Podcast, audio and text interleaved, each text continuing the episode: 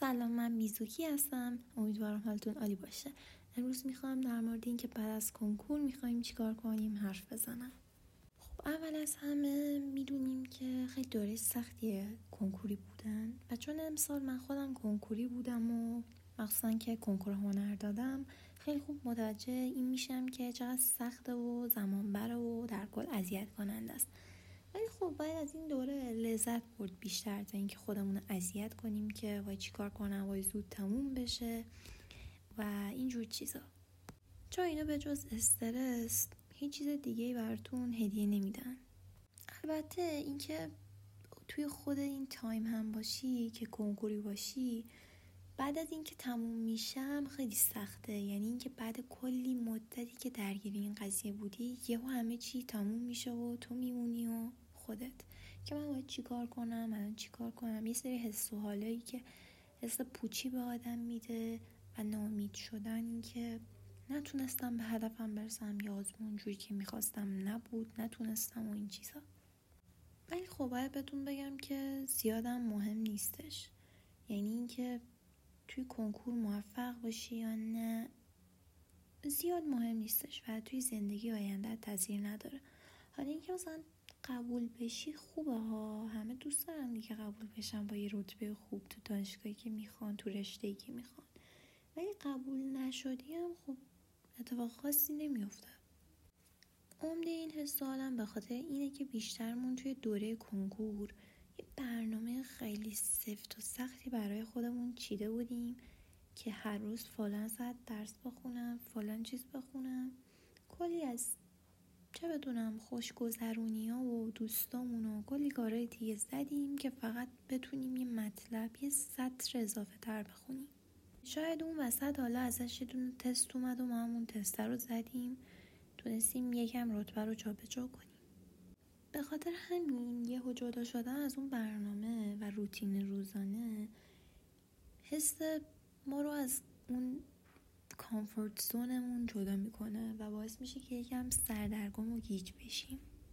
ولی اگه نامید شدیم چی کار کنیم؟ بازر من اگه نامید می‌شدم خودم بعد از دوره کنکور خب منم به این پوچی برخوردم. بعد کنکور اومدم خونه بعد فرداش می‌خواستم برم بیرون. موقعی که تو ماشین نشسته بودم همش داشتم به این فکر می‌کردم که فلان چیز چی می‌شد؟ بعد یهو می‌دیدم که ای اصلا لازم نیست که بهش فکر کنم. دیگه تموم شد و رفت. یه جورایی بهم مثلا بر می‌خورد. انگار عادت کرده بودم. به خاطر همین گفتم این هدف چه خوب چه بد دیگه تموم شد. و من مجبورم یه جورایی ادامه بدم. و تا آخر عمرم که نمی‌تونم درگیرشم بشم و حالا جز اون افرادی هم نیستم که بخواد پشت کنکوری باشه. یعنی پشت کنکور نمیمونم. چه قبول بشم چه نه همین جوری ادامه میدم و برام مهم نیستش زیاد. ولی خب اگه مثلا یکی حس می‌کنه که بایده باید این امسال نشد باید سال دیگه بمونم اون تصمیم شخصی هر شخصیه. و اگه فکر می‌کنی اینجوری موفق تره اینجوری خوشحال تره یعنی مهمتر از همه اینه که اینجوری خوشحال باشی. اگه اینجوری خوشحاله خب می‌تونه و صد درصد باید این کار بکنه. همیشه ممکن نیستش که با تلاش و نمی‌تونم سخت کوشی و اینا به هدف برسیم. اینکه احتمال زیاده اگه ما خیلی زحمت بکشیم و تلاش کنیم صد درصد به این نتیجه می‌رسیم. ولی گاهی وقتا ممکنه به اون نتیجه که می‌خوایم نرسیم. به خاطر همین از هر هدفی که می‌ذاریم نباید انتظار داشت که صد درصد به طور کامل بهش می‌رسم اینکه شاید اصلا به هدف رسیدی و دیدی ته راه اصلا اون چیزی که می‌خواستی هم نبود و کلی خودتو به خاطرش اذیت کردی. مهم این بود که تو خودت توی اون مسیر قرار دادی یه سری چیزا رو طی کردی و مهمتر از خود هدف چیزی که تو توی مسیرش یاد گرفتی.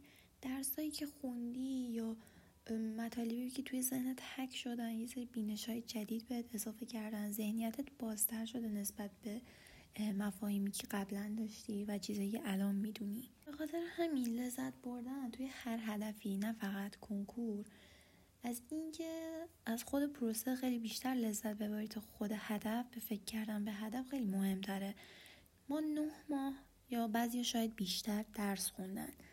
و من الان نه ماهشم خیلی خوب و فوقالعاده نخونده بودم. همین از عید خیلی بم شروع کرده بودم به خوندن.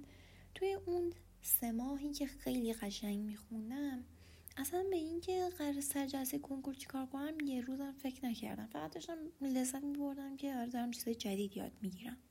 تهشم رفتم سر جلسه کنکور و چون بهش فکر نکرده بودم اصلا هم استرس نداشتم که می‌خواد چه سوالی بده بد بده خوب بده سخت بده آسون باشه.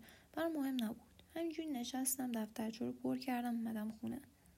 اگر این که به هدفی نمی‌رسیم به خاطر این نیستش که ما کاری از دستمون بر نمیاد نمی‌دونم بیکفایت هستیم اصلا هیچ استعدادی نداریم اصلا به این چیزا ربطی نداره. اینکه مثلا یکی توی هنر خوبه یکی توی چیزای حفظیات خوبه مثلا انسانی میره می‌خونه این دلیل نمیشه که ما مثلا چون نمی‌تونیم چیزی حفظ کنیم به خوبی اونا ما مثلا بیکفایت باشیم یا اینکه اون نمی‌تونه یه قد رو درست بکشه مثل هنرمندا بازم دلیل نمیشه که اون بیکفایت و بی استعداد بشه. هر کی تو راه خودش بهترین آدمیه که وجود داره. و این کنکور چون یک راه برای هزاران نفر بود ممکن بود یکی براش مناسب نباشه یکی براش مناسب باشه. پس اینکه اگه به هدفی که داشتی و نرسیدی از کنکور زیاد خودتو ناراحت نکن. از طرف دیگه کنکور یه دوره بود که خیلی چیزها رو باید همزمان انجام می‌دادی.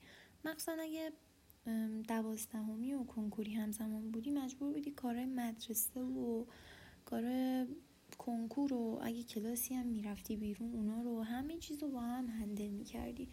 خیلی عادیه که بعضی وقت آدم کم بیاره. یعنی همه توانایی اینو ندارن که توی یه باز زمانی مشخص همه چیز رو با هم جلو ببرن. چون که ما آدمیم و خسته میشیم از هم هم از لحاظ جسمی و هم از لحاظ روحی.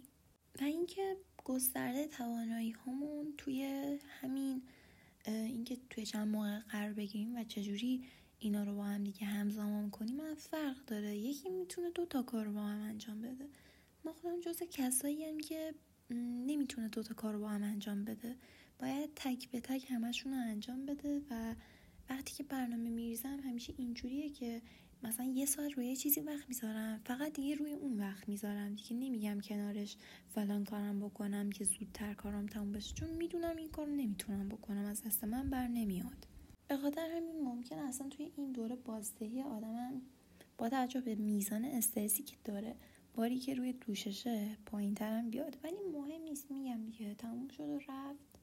یا میمونیم سال دیگه کسایی که دوست دارن. یا هم نمیمونیم سال دیگه. انقدر ساده است دیگه. استرس و ناراحتی و ناامیدی و اینا نداره. می‌تونیم خب هدفمون هم بعضی وقتا تکرار کنیم. اگه بهش نرسیدیم یا خیلی نزدیک بودیم بهش برسیم و اینا باید تکرارش کنیم که تا وقتی که بهش برسیم. ولی من با این موافق نیستم که اگه داریم توش عذاب می‌بینیم نباید دیگه دامش بریم این مناسب ما نیست درصد منظورم از عذاب این نیستش که مثلا خسته بشیم نمی‌دونم کلافه بشیم و سختی های اون راه و فلان چیزا نیست. عذاب واقعی. یعنی اینکه تو لذت نمی‌بری از اون کار. مثلا یکی دوست داره کتاب بخونه و کتابا رو خلاصه نویسی کنه و حالا یه سری کار انجام بده روش. خب این خیلی کار سختیه.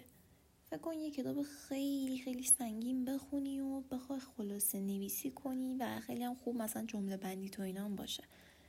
بعد خسته میشی دیگه ذهنت خسته میشه. ولی چون اون کار رو دوست داری انجام بدی عذاب نمی‌کشی از درون.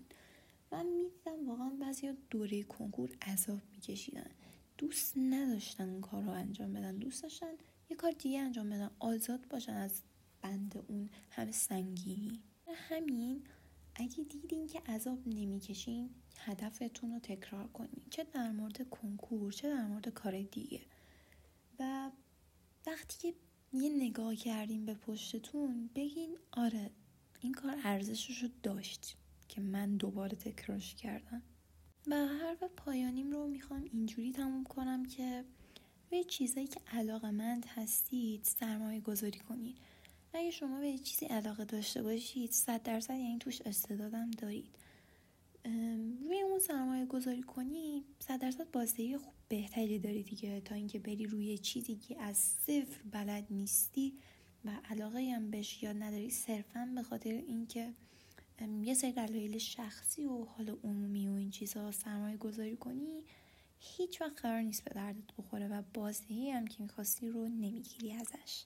مثل انتخاب رشته خیلیامون توی دبیرستان میمونه. کسایی که رشته که خودشون دوست داشتن رفتن. من مثلا هنر دوست داشتم رفتم هنر خوندم. چون دوستش داشتم و استعدادش رو داشتم می‌تونستم خودم رو پیشرفت بدم و تهش به یک موقعیتی برسم که می‌تونم ازش تجلیل کنم برای خودم.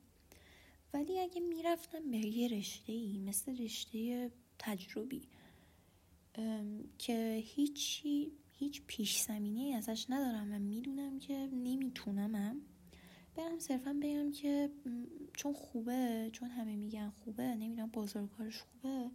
می‌رفتم و خب مسلما نمی‌تونستم. کاریم از دستم بر نمیومد موفقم نمی‌شدم و تهشم به خاطرش پوچ و ناامید می‌شدم که نتونستم. کاری که ازم می‌خوان از دستم بر نیومد. در واقع ما توی دبیرستانمون یه انتخاب هوشمندانه برای موفقیت هوشمندانه کردیم که بریم رشته که دوست داریم. چون راحتیم چون دوستش داریم دیگه اذیت نمیشیم دیگه درسش رو می‌خونیم. دقیقا این کار رو با زندگیتونم بکنید. چیزایی که دوست دارید چیزایی که علاقه دارید رو انجام بدید. و مطمئن باشید که اگه به اندازه کافی بخواید به اون چیزی که می‌خواین حتما حتما می‌رسید. از اون چیزی که ازش در عذابی دوری کنید و اونو هدف خودتون قرار ندید. هر چقدرم خیلی شیرین منظر برسه اون هدف چون قرار اذیتتون کنه هیچ وقت مثل اینی که مثلا تصور می‌کردین قرار خیلی خوشحال بشم قرار نیست خوشحال بشید. مواظب خودتون باشید و امیدوارم که موفق باشید. خدافظ